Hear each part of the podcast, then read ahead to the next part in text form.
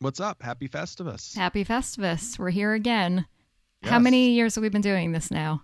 Three? I mean, three on the podcast, Oh, like well, 20 we've been in real life.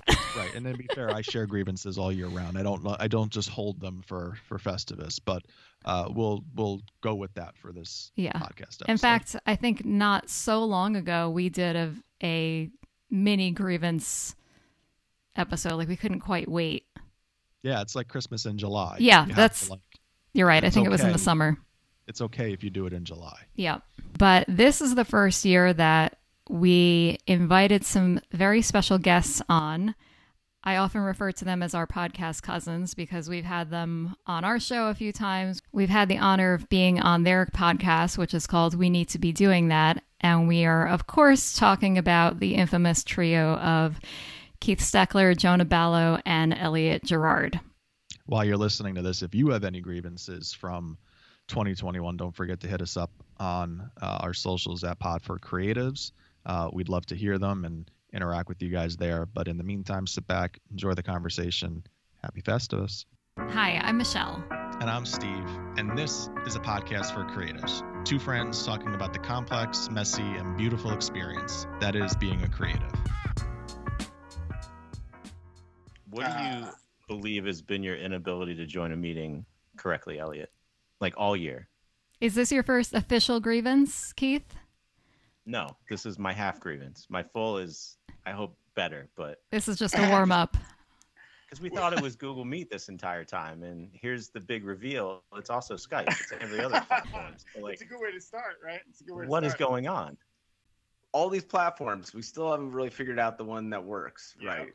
Zoom, Skype, Teams. Microsoft, Yep. Teams. Yep. Like it's pretty amazing. We're years into this pandemic and we're all relying on these things. And, you know, for us as a Heartland Group, we rely on doing remote shoots. We've done actual remote shoots where we're recording people on Zoom, and I'd like to have a quality piece of video content. And it's just, you know, it, it's so dependent on the internet and it's it's pretty shocking that with all the advances in technology and the things that we can do because i mean it's pretty amazing I, I try not to complain too much about technology because it's incredible what we can do but uh, the video latency and and utilizing the internet for video calls or recording is just not caught up to what you know the users need at this point Yeah, I mean, the other day I, I had to.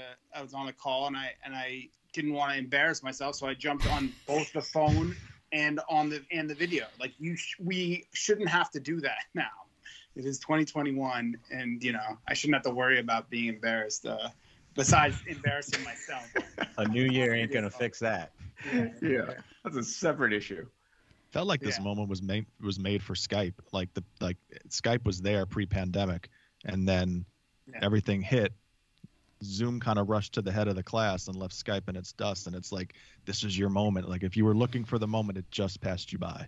Do you think it's a name recognition thing too, like a marketing, ver- you know, like people are just here's Zoom and Zoom is the thing, so that's what they use?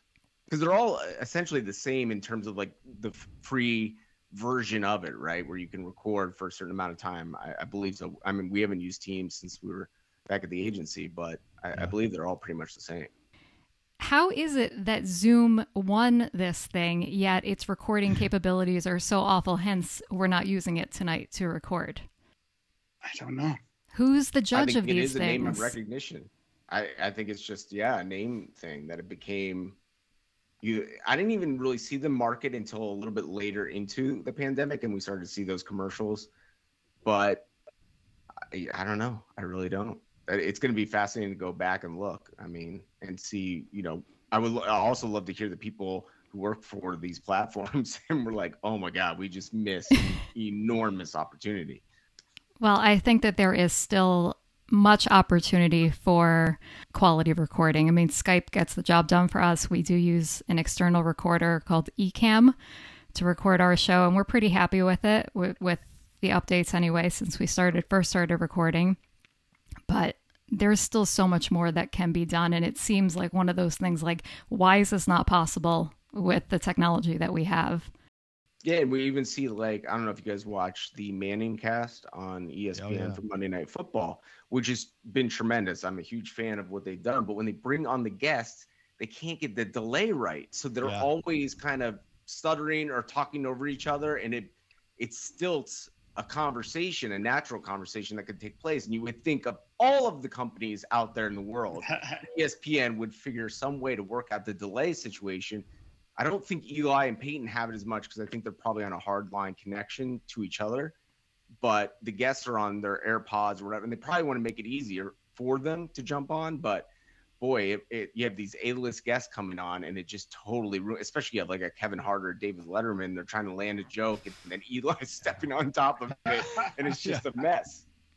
They had Letterman on in the most recent the most recent game from the night we're recording, and he doesn't do a lot of public appearances. I mean, he doesn't do a lot of interviews, so it's like you know, it's so it's like a holy grail moment. And I mean, I I lingered in that for of some some bad football in that first half to like well bad weather. I don't know if it's fair to call it bad football, but um for that interview, and it was like start stop start stop because he came on right before the two minute warning, so the timing of it was off Mm-hmm. but then factoring in just the delays and the audio the audio issues it was a mess It was a mess. Yeah, it's almost like what's the point? Just have the two guys, Eli and Peyton, go for it. But you talk about things changing too. Is a lot on those pregame shows. They're now recording the talent talking to the laptop via Zoom to the guests, but you have legit cameras in both sides, but they're showing the angle of them talking to each other over the laptop. So it's we're this might be the norm now. Like the, the, either the viewers expecting it or that we have to some in some way timestamp this moment that this is why this person, the talent, is not joining the guest live in an interview session. It's very odd. It's wild that these shows, even the morning shows, I mean, every morning they have the same people. Most of them are at home now. And you tune in, and it's as if COVID just happened. You know, like, why have they not made any improvements to any of this? Or what? And maybe the answer is there's no uh, there's no way to fix it. But I don't understand why they haven't said, you know what, this is just not especially some of these sports ones where there's five people and you just can't get a word in edgewise and nobody mean like it's, on it's Get Up, hard. right? Like on Yeah, it's hard. yeah, exactly. They have the five box and one guy's on his airplane. It's the same thing. There's they're- they just can't get the connection right. I just Yeah. don't. What I don't understand is that they can do it for the anchors. Like they were able to do it for the anchors and people. They put off. They put things in their their homes and stuff like that. So why can't you do it for the guests? I mean, if you if you're a big uh, media company and you have a shitload of money, if you have a guest, put a fucking uh, set them up. Set them up. Like it doesn't make sense. They shouldn't be on a Skype camera. They should be on a real legit thing. It's weird. you feel like the attitude is about like well we're all going we're all going through changes or we're all you know dealing with these these um, imperfections in everyday life so the attitude of these companies is also well the audience understands because they're dealing with it too so what's the difference but it feels like we turn to them for things that aren't necessarily the problems that we're living with so like you feel like your expectations of them should be higher Yeah. i do exactly. Exactly. It's also weird too with show. Yes, I, I totally agree with you on that. And also like shows, it's almost going to be this weird. It assuming we eventually get out of this thing and you go back and it'll be almost like in the archives. You'll see like TV shows addressing the pandemic or wearing masks. Um, you know, a project that we've worked on recently, like we didn't show foot. We can't show footage without the people in it wearing the masks so that the viewer doesn't think that organization was breaking some sort of not law but right the the mm-hmm. protocols. And so it, it- there's a lot to navigate within this you know? It's the perspective of the viewer the perspective of that organization and that they're essentially following the right protocols and and how it all but i think you're right. Like i think you know there's a there's a level down that people are just okay with the quality not being as high but it probably still should be at this point and there should be workarounds for it That um, what you just said about uh, we're all in this together, that fucking irks me because that is total bullshit. That's Coming that's in what we hot. there we go we're off and running yeah Yeah.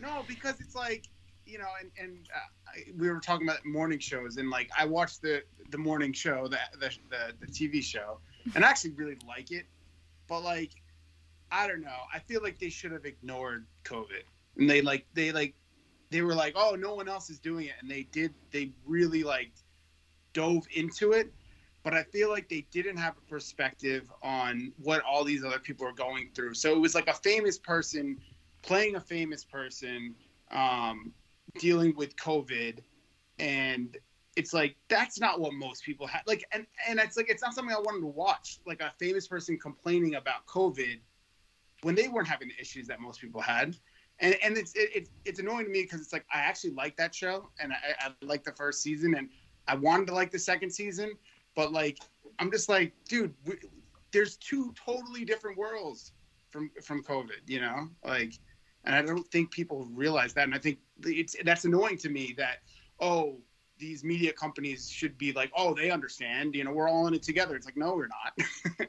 It is strange to um to see uh, entertainment that is talking about something that is still so fresh and raw. Like consuming entertainment that isn't about something that took place a decade ago or longer that seems more like normal for us. I, I don't know if there's been many you know there's probably been some content or or, or some some um, you know whether it's movies or whatnot based you know around 9-11 or certain things but like even that had its historical reference point. Like we're still like in the throes of this so it's very weird to see shows doing things about something that we're not even like out of yet that we don't necessarily know where it's going it feels new it doesn't feel like it's something like you know you're seeing um you know um uh, movies about um the Vietnam War, but that came out in the mid '80s, like you know where where it had been over for a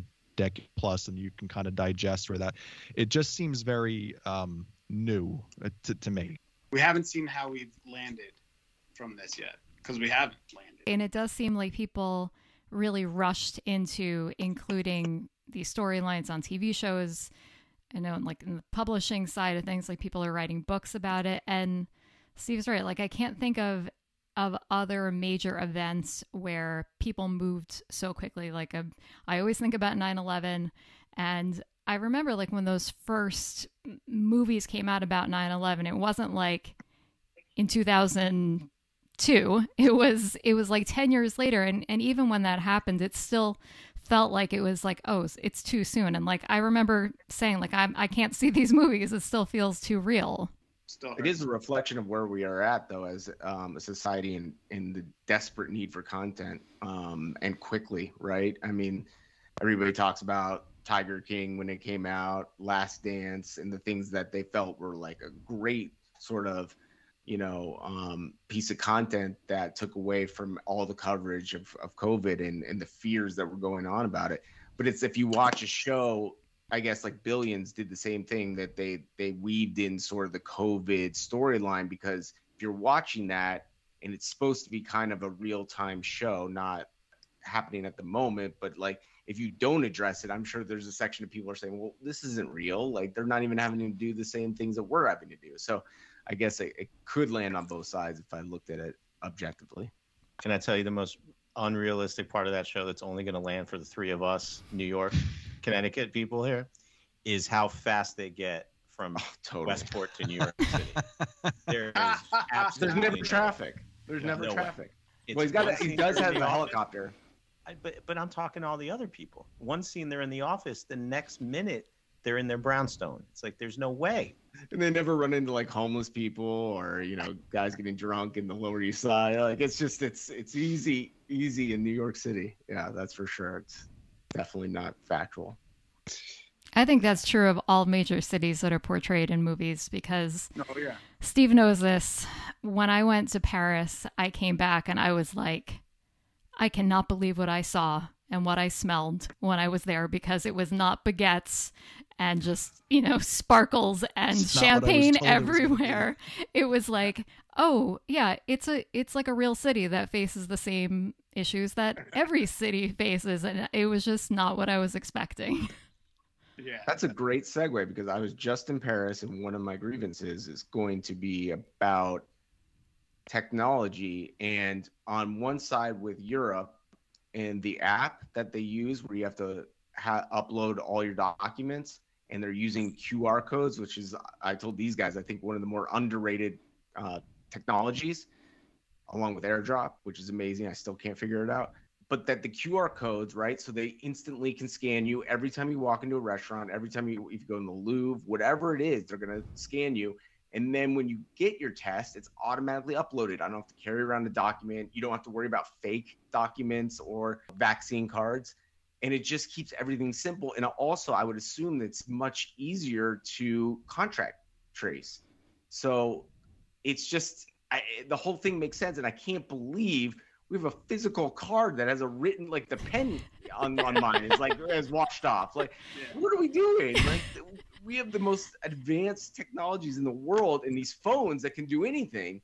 And in America, we haven't figured that part out. But I think Europe has, especially because there's so much traveling in between. But to me, that was like, I don't know what we're doing here. It, it's crazy. So we started something new. I'm usually going to you with ideas. So I think I was so excited that I barely listened to what you said and I was like, you know what? Sure, let's do it. Could have said anything right there at that point in time, couldn't I? Michelle and I grew up in the 90s, and we've noticed, I think, over the years that a lot of the uh, references that we end up dropping in our podcast end up coming from that period in our childhood. We were a TV generation, so we remember a lot of these offbeat commercials and a lot of these things that um, were a part of our childhood. And I thought it would be fun to kind of like look back at them. We don't really watch commercials anymore in, in this day and age. You know, ads are usually something that we're doing anything that we could possibly do to skip over. Funny commercials or, or commercials with memorable jingles have stayed with us over the years. Uh, and this platform, this this commercial breakdown show, gave us the opportunity to bring some of them back and you know relive a few of these moments with with all of you and you know reflect fondly on them. So if you get a chance, go into one of our Pod4 Creative social profiles or go to our website and look for Commercial Breakdown, which is the name of our show. I time this, it takes literally four seconds of your time. Subscribe to our YouTube channel and hit that thumbs up button if you have a friend or a sibling or someone um, that you remember talking to about the commercials that, that we're showcasing. Certainly, anywhere where you can share it, we would really appreciate it. I have a I have a story, and I feel like this kind of is in line with what we were talking about when we were talking about like networks and like these people, you know, the United States who have seemingly all the resources, yet we can't get our act together. And the preface for this is that my aunt was visiting us a couple weeks ago and she told me the story that blew my mind. Granted, this was in the 80s, but she's a really big 49ers fan. And she wrote a letter to the owner of the 49ers. Do you guys know who that was in the 80s? DeBartolo? Yes. Good job. Good one. So she wrote him a letter, and his secretary wrote her a letter back that said, Now, my aunt lives in New York. It said, If you ever come to San Francisco, call us at this number and let us know. So she and my uncle planned a trip. She called and they gave them a pair of tickets, like 50 yard line, great seats. And um, she wrote them a thank you note, and they were back and said, So glad you enjoyed yourself. I don't know if it was like keep in touch or whatever, but anyway, sh- my aunt kept in touch because um, when she knew that San Francisco was playing in New York, she called them up again and said, Hey, it's really lonely being a San Francisco fan in New York. Um, we would love another set of tickets. And they sent them another set of tickets. And then years later, when San Francisco was playing in Philadelphia, she had like a a family friend, uh, her friend's kid was also, she like converted him into be, being a 49ers fan. And she said, listen, we know you're going to be in, um, playing in Philly. Um, this little kid is is a big fan, and they sent them five tickets so they could all go. And you know that that was the last instance of it. But my grievance that like granted, yeah, I was wondering where this is going. no, so like that all sounds really great, right? How do we get from that to like it's acceptable to just not respond to messages? And this is like more of a under the umbrella of ghosting, but I feel like it has just become perfectly acceptable in society to not respond to messages. I remember even like three years ago, you would tag a brand, they would like repost it, send you like a thank you DM, you would get new followers from it, and like now it's just you don't get acknowledgement. I think Keith and I have a similar one to, to that. It's even worse when you answer and respond quickly and with thought and time, and you don't get a response back. Jonah, you Um, just nailed it. Yes. It's the thoughtfulness that like that this is my giant grievance of this year because I feel like I'm coming from a little bit of a like a wounded place because my husband spent the whole year like trying to get a new job after getting let go during COVID, which he did. Thankfully, we're celebrating that. But um, between watching him go through the job process of like, you know, a lot of times getting to like the end and like doing assignments for them and like, you know, meeting with the CEO and then just like not even like an acknowledgement that they ended up hiring someone else. How do you not have a canned message for that? It seems so simple. And also me going through trying to pitch my book. And I totally get it. I'm to cut influencers slack. I know they get so many DMs that's like impossible to keep track of all of it. But I guess my bigger complaint is that it's gotten this bad that like we don't have a system for managing it and I also like want to extend grace to the people on the other ends of these things who are just so overwhelmed by the volume. We we need some kind of solution.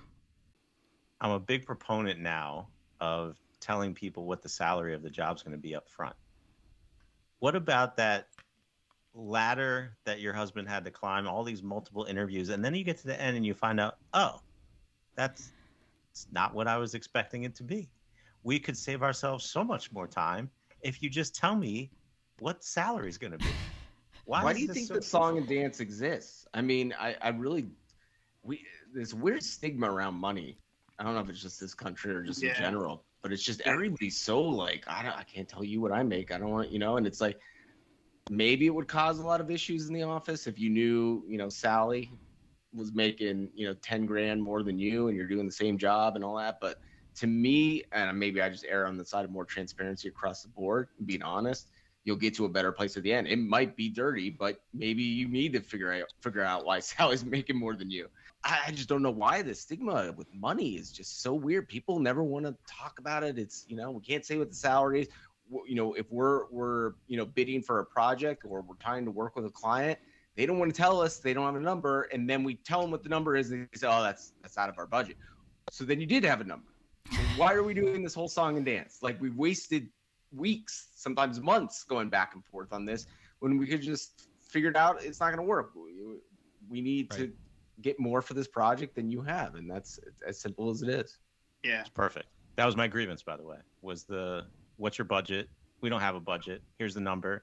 That's too high. So you did have a budget. Like, come on. Yeah. So I think I think look, we've gotten a little bit better in in the 16 months that you know we've been at Heartland, and early on we would do the whole dance, and now it's like, what's the budget? We don't have one.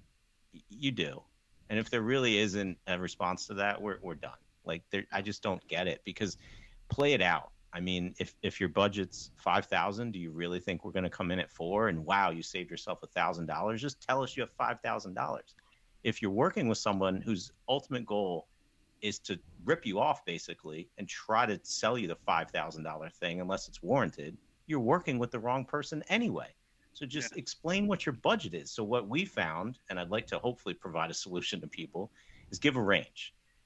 Uh, throw something at it because the idea and the things that Elliot and Jonah and I all come up with is really driven by the amount of money we think this thing's going to cost. So if we come in with a six figure idea and you don't have it, we've really wasted time. So we try to land somewhere where we're like, well, what could it be? let's take the low end, let's go a high end, and let's have an idea for both ranges. And sometimes you end up meeting in the middle, or somebody takes the low end, and that's okay. But at least we've put an initial stake in the ground. But I just, to your point, I never understood why. You know, even when I was on the other end of it, and and we were working with partners transparently, this is the money we have. What sort of idea do you think can be developed from that? And Steve, I know the work that that you do primarily on the video side I mean, you have to come up with treatments and ideas, and then only to be told we don't have the money to do this. Right. It's such a colossal waste of time. No, it's really frustrating, and and Jonah's point before about from from the hiring standpoint, and and and asking about you know what's the salary for this, you might only have one, two, th- at, at most three interviews or three opportunities to sit down with people from this company that you are clearly saying you're interested in working for. And if you're saving those questions those those salary questions those benefits questions for the last five minutes of the third interview or whatever that last interview is that's a really shitty way of like trying to rush something you know across the finish line. So yeah i i agree and and and to that point like we've taken that same that same approach too in our industry specifically with hiring. We don't have a a, a tremendously great starting salary and I'm upfront with people when they come in, like this is what it is. This is what it's locked into because it's a contractually negotiated thing. If you're coming here to get to to to get rich, or do you think this is about money, this isn't it. Like, but if you want a job that's got great benefits and you have some flexibility in your schedule and there's time and there's this and you can actually have a life, like this might be for you. Like, you know, so there's no surprises when we get to the end of the road because the last thing, like we were saying, you want is somebody to walk away at the end when you've invested so much time in them and they've invested so much time in you and you got to start over again. And my fiance was applying for a bunch of jobs too. And they ask you, what is your salary range? That's okay. That's, yeah. Right. right but right. If, if, if I were the candidate and I said, what is the salary for this? And they don't tell me, then it's it feels like it'd be cast a negative view on the candidate as opposed to the employer. Um, it's a very odd sort of back and forth that and everybody nobody's working for free. I mean what the hell? I mean it's we all know that you got to make money. It's it's just it's bizarre to me. And it could be a range too. You could say listen we're we're within this range. Let's just start the conversation. I love that you know stephen you're upfront with them and at least you know you can level set from the beginning so that somebody doesn't have aspirations to something that is just not there and then you can move on. It's better for both people right? Right. This isn't good. Let's save time and move on.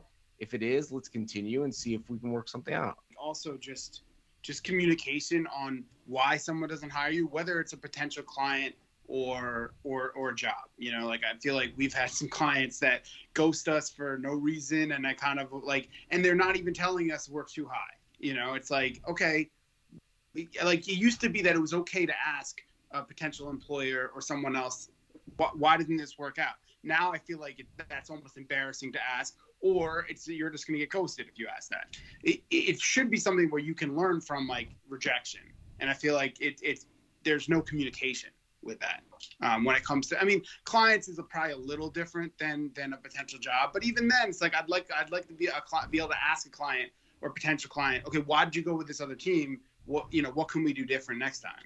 And I don't think that most clients want to hear that, uh, or, or you know, or employers.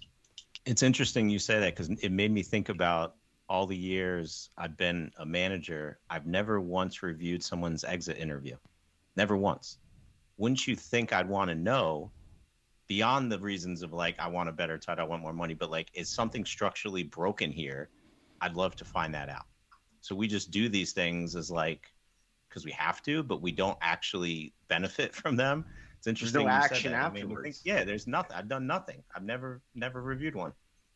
Yeah, that, and that's crazy. That's crazy that like I feel like HR in most places doesn't do, don't do the don't take them seriously at least. Nope.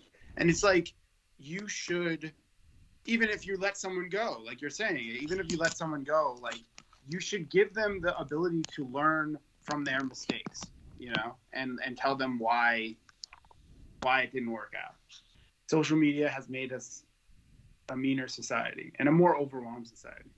My initial complaint was like oh people people don't respond to things even when you write like a really thoughtful personal email those can just get lost in the shuffles because so many there are people who just get so many messages that they can't they don't have a good filtering system but when i pan back from that i realized that like the bigger problem is that like that all of us have access to everything and everyone and, you know, back when my aunt was writing letters to the 49ers, that was not the case. Like, not everyone was sending, right. you know, taking the time to just to send letters and to ask for tickets. And this kind of goes back to, to an episode that Steve and I recorded earlier this year about as much as it's nice to have all of this free content, maybe it would be better if more things were behind paywalls so mm-hmm. that people didn't just show up to the all you can eat buffet and load up their plate with stuff that they weren't going to eat versus actually picking and choosing the quality items that they really care about and really want so that they can pay attention and to enjoy those things versus like you know all the crap that exists in in all of our feeds and all of our inboxes because i know that it, it goes both ways. We may not get um, too many emails that we can't answer them or too many DMs that we can't answer them. But like cumulatively of all the stuff that's coming our way, some days, like I know myself, even though I don't mean to, the next morning I'll be like, oh my God, I never responded to that text yesterday. And it's not because I don't love the person who sent me the text. Sometimes just like life just feels like there's too much coming at all of us. It's usually me. Yeah, usually. Yeah. I know someone's ex- explained it to me, and I can't give you the explanation. But why the fuck can't we mark an iMessage iMessages unread? Because I'm with you. Like yeah. I'll see something and go, I need, to, and I'll be. I'll, I've sometimes looked at my iMessage and I've have something written. Yeah. Like, oh, I don't even know either where I was going with this, or man, I thought I sent that. But I think with email, I'm way better. Like I'll open it, I'll try to start, I'll delete it, I'll mark it unread. I know I got to check it later. But the fact, and there's there's some reason with the two way that you just can't do it. There's something at the other end that would would prevent it. But if we could figure that out, it would it would solve a lot of problems. We had somebody a couple weeks ago that we were trying to um to hop on the podcast for an interview, and I had messaged her. We are actually connected through LinkedIn, so I had messaged her on LinkedIn, and she goes, "Yeah, absolutely. You know, would love to do it." Um, so I said, "Great. Here's some times. Let us know." And she wrote back, "Can you email me at my Gmail account? You know, instead of doing this here, sure, not a problem. So then you're like awkwardly like reintroducing yourself through Gmail because it's a different platform, even though you assume that she knows you. Nothing, not a response back. Pointed me to Gmail to coordinate this and has not written back despite two attempts. And it's like, but I had you here. Like we could have just did this here. It would have been over with. But no, like that that that that's not the first time that that's happened and i don't know if that's like an industry like insider move that i'm unaware of like a big timer kind of a thing but like i don't like it. It's not fun. You bring up a really interesting thing about more things being under a paywall. I guess i've never really thought about it and how that would maybe help. I do think it's part that i do think there's also a lack of um, personal responsibility. I know a lot of people complain about social media but at the end of the day, you can pretty much control how much you look at that fucking phone and how much you open Twitter or Instagram, you know. And I think people are like, they're so quick to, oh, this platform's doing it to me. Well, no, you can stop. Like Twitter to me is, I love it. I'm, I, I utilize it as a tool for information gathering, acquisition, and then also obviously distribution. But if I don't I don't read. I don't get many now that I'm not with the Knicks. I don't get many replies like I used to. I get a lot of hate replies, but I was in that boat. I would post stuff and leave. I would dash. I wouldn't read it, and I think it's different than the messaging thing specifically because people are just trying to be dicks. But I think the point was I had a choice at that time to say I'm not going to let this person I have no idea who they are ruin my day or even get involved with them in a back and forth. Sometimes I would just because I would want to and be fun, and I was bored on the team bus. But we all have a responsibility to control the platforms and the messaging and, and how much we can handle at one time. even if you're a celebrity, you know, if you devote one thing that you're doing or one element that you're going to be really good at, you do have, I think, responsibility to yourself to say, I can control all of these things and you can level change them at any time. So the, it, it is interesting though. The paywall thing I've I've been back and forth on. You know, I you know for more of a news, uh, um, you know, news distribution angle of how you know I feel like a lot of people need access to really good news and journalism that aren't going to be able to afford it or not going to pay for it. Then they're shut out. But then I'm like, well, the only way these things are going to exist is if they are behind a paywall and maybe we get less of the clickbait stuff if it is behind the paywall. So as you can see, I'm clearly conflicted in my life. Uh, I'll throw one out there for uh, if there's a free for all here. Sure. Um, I have like a, a I have a beef this year with um, and maybe this is just catching up to it, but I have a beef this year with with everything taking on the term storytelling. That one starts to bother me a lot um, because I think there's one true definition of well, I think there's a there's a there's a path to follow for something to be actually a story or that to be storytelling involved. And the one thing that had gotten me recently um, is uh, when when when sports teams release new uniforms and and I know a lot of this is baked into what Nike is and I know Nike has has the contract for for I, I know it's at least you guys may know this better but it's it's the NBA it's the NFL it's Major League Baseball so the three major sports they have they have the contract for but it seems like every time a new team releases um, a, a new uniform set um, you know Nike attaches this narrative to it and attaches a story to why the uniforms are the way they are. I remember when the Rams released their new set uh, a little over a year ago. Their their road jerseys, which are not white, they're like dishwasher watercolor. They're like, but the the, the actual term is bone, and the the story that Nike told had something to do with like the the the grit of the city and and like but it's not a story. Like it has it's it's not a story. It's it's it's a narrative. It's something that we're making up and attaching to but it's not a story. It doesn't have characters. It doesn't have a plot. It doesn't have a conclusion. Like there there isn't this like element of true storytelling and i feel like much like the term content we've taken that term storytelling and now we're applying it to like mission statements and visions and it's like none of those things are stories. You have an about us section on your website that might be an appropriate place for a story right? Because it's your business it's how you got started it's where you know but a lot of those pieces that we're talking about with visions and mission state and, and and uniforms and like there are no stories attached to them and yet we use that term so ubiquitously these days that it's like that's starting to really grind on me. Yeah, why do we think fans buy new jerseys? I don't think it's because of the story that's attached to it. Um, I, I, I, that I'm pretty sure about. I don't think they're reading the press release that gets that gets you know disseminated with it, but um, largely probably because you know players come and go so quickly that if you want something that's current and teams pretty much change their stuff every five years and whenever that that period of time is up they're usually pretty much on.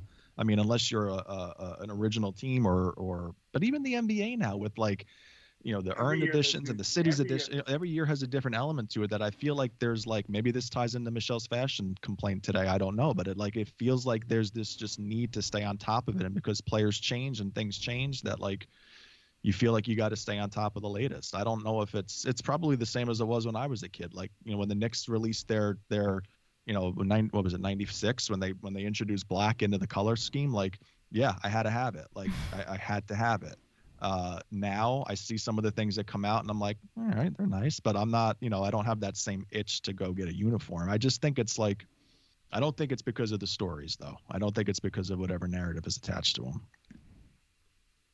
So we got to have Steve consult on this jersey project we're working on. I think. I Is think there a Jersey project? Excited you are. project. Not, Steven is not allowed in the pitch for our. You are going to consult on it. Tank it apparently. Elliot, send Steven your designs. hold on, hold on. Cancel, cross out story Yeah, we gotta and cancel narrative to the to the deck that I'm preparing right now. Are you No, no, using the no. color bone? I think We I think it's actually, no, it's but we actually are creating a, a, a jersey reveal. So, um, yeah, we're gonna have to tell that tell. Uh, But I, when I was at the Knicks, you know, when when the new you know city editions and all that came out, and it was very much, and I, I it's interesting because it's like, yeah, if if the fans don't really care about the story now, the the black jerseys came out this year for the Knicks, and people were hyped you know, Because like Elliot, back to- it harkens back to it. So Yeah. I don't know. I don't know. But yeah, some of these alternate jerseys, there, I mean, like th- you're right. There isn't a story. It's just, hey, here's a new jersey, buy it. Um, but it has to be cloaked in some other story. But I think for for some of these other jerseys, it's at least a rhyme or reason why certain things are on the kit, um, especially in soccer. Mhm. So I think that might lend itself. But I don't know. I, I it, Well, I- it, it it's most likely going to be the fan is either into the player and they just want that jersey, or it's new and you got to get everything that's new. Um, but it might be further down the list of, of an actual narrative that they're following. Well, I think you know when we we worked on the jersey reveal for the Knicks um, for their 70th season, and we really dissected it. You know, we talked about every single part of it. We had like a diagram that came out and like all the things like why they use these colors, why they you know, and and that it was almost more like an infographic. I mean, it did tell. I don't know if it told a story, but but it you know it told the behind the scenes about the jersey, and I think you could do stuff like that. But to yeah, buzzwords and bullshit like that. No, like if you're gonna do it, tell it in a creative way, you know, and that's that's what we always try to do.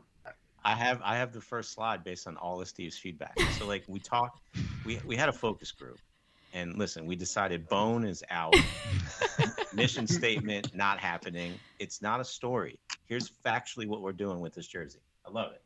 I don't I don't mean to I don't mean that you know this you know you you know how highly we hold you guys in in, in our opinion so it has nothing to do with that but like I just feel like that term not even jerseys aside we throw that term around for everything and Yeah. some things aren't stories like they're just not it's it's you know it, I just feel like like content and and all of these other terms and you know I'm, I'm sure there's dozens of others it's just become this this hot button phrase that I don't Narrative is feel like definitely one. to. Yeah, Narrative has been thrown out quite a bit. I, I find myself utilizing it too much. We Um, we we say those things too. We say Yeah. storytelling and um yeah. No, But it's like it, it it is almost for these companies like the iPhone can't just come out and be like, "Hey, dude, I know you buy a new iPhone every year, so just you're gonna buy this and you're gonna spend a grand on it because you're gonna do it whether we do this really expensive multi-million dollar you know commercial with a, a woman crossing the street and birds flying and all these cool things that are happening. Now I, want that iPhone. But it's it's a means to an end right? I don't know. But it's our business we have to keep doing it, it is it is part of it. And to be honest, like in, in it's the same thing in, in in in my industry. Like you know we we do tell school district stories. Like but a lot of it is is getting to like what the district stands for and believes in. If it's a if it's a, a district that believes in inclusivity and equity and like so we we we find stories in their districts that support that. I wouldn't go out there and call it like this storytelling campaign, but I think amongst our our creative group, yeah, that's what we're gonna that's what we're gonna call it.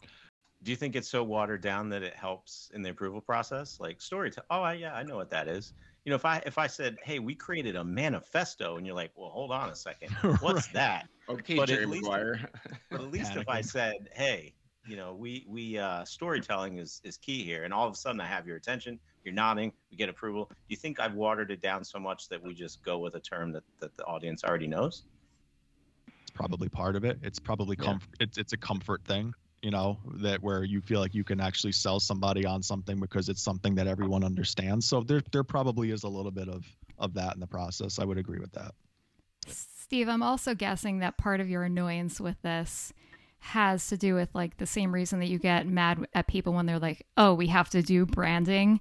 It's more so it's not that you're against storytelling or the concept of of narratives, but it annoys you that people just throw the word out and think that that is the same as actually doing it in a quality way. Right. Yeah, that's it. It's the same. We've had conversations about you know people talking about their branding and and really talking about their logo, and it's like, it's not. It's not. Stop using the word. Like you want a logo. Let's just call it as it is. All right. Is there a fashion one, Michelle? Oh, yeah. I almost forgot about my fashion one. Last year, I was annoyed that so many females has had started normalizing wearing these giant white grandmother looking sneakers like with dresses. And I came up with a theory that maybe they were doing it as kind of like an FU to the patriarchy. Like, you know, we've been wearing heels for all these years. Now we, we just want to be comfortable and we want everyone to know about it, which I I get and and support that, but at the same time, why can't we also look nice?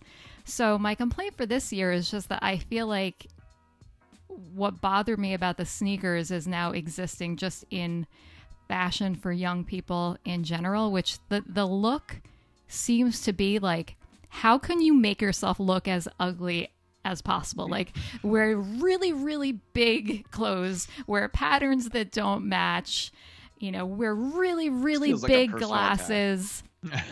it's just Who are you talking to? You're One of the staring at me. Michelle. yeah. Which one of the three of us did this? I'm clearly not like hip. I'm not super fashion savvy, but I am a designer, so I feel like I do have a valid opinion when it comes to what looks good and what doesn't look good, at least, I don't know, at some level. And just the, the fashion look for young people right now is not a good look and it needs to end. Do you think it has to do with everyone uh, being stuck in their houses for a long time, so not caring what, what you look like? It could very well be that. I know that that was also something that I kind of got annoyed about during the pandemic because everyone was like, yeah, this is the past. Like, we can wear sweatpants all the time now. And that was already something that bothered me.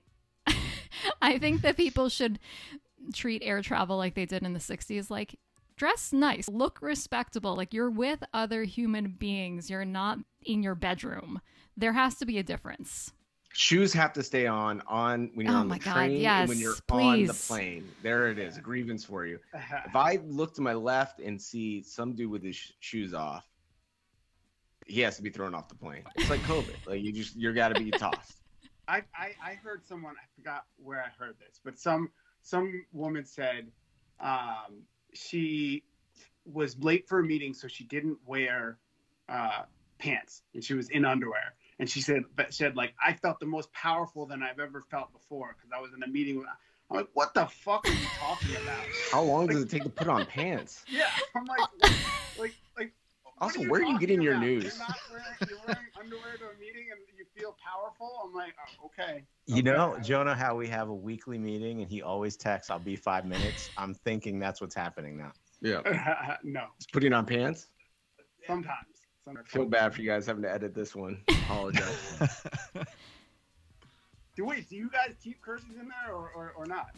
Let's hope Uh, so. well, It's a little late to ask. yeah. I think I'll It's have to. We're probably not gonna. Yeah, we'll just leave them in. Yeah. I, I, I- I feel like uh, by the end of this episode, I'll be a grievance for you. That's the joke. yeah, exactly. Exactly. If you've enjoyed this episode, help us spread the word on social media. Tag us at PodForCreatives and let us know what stood out to you.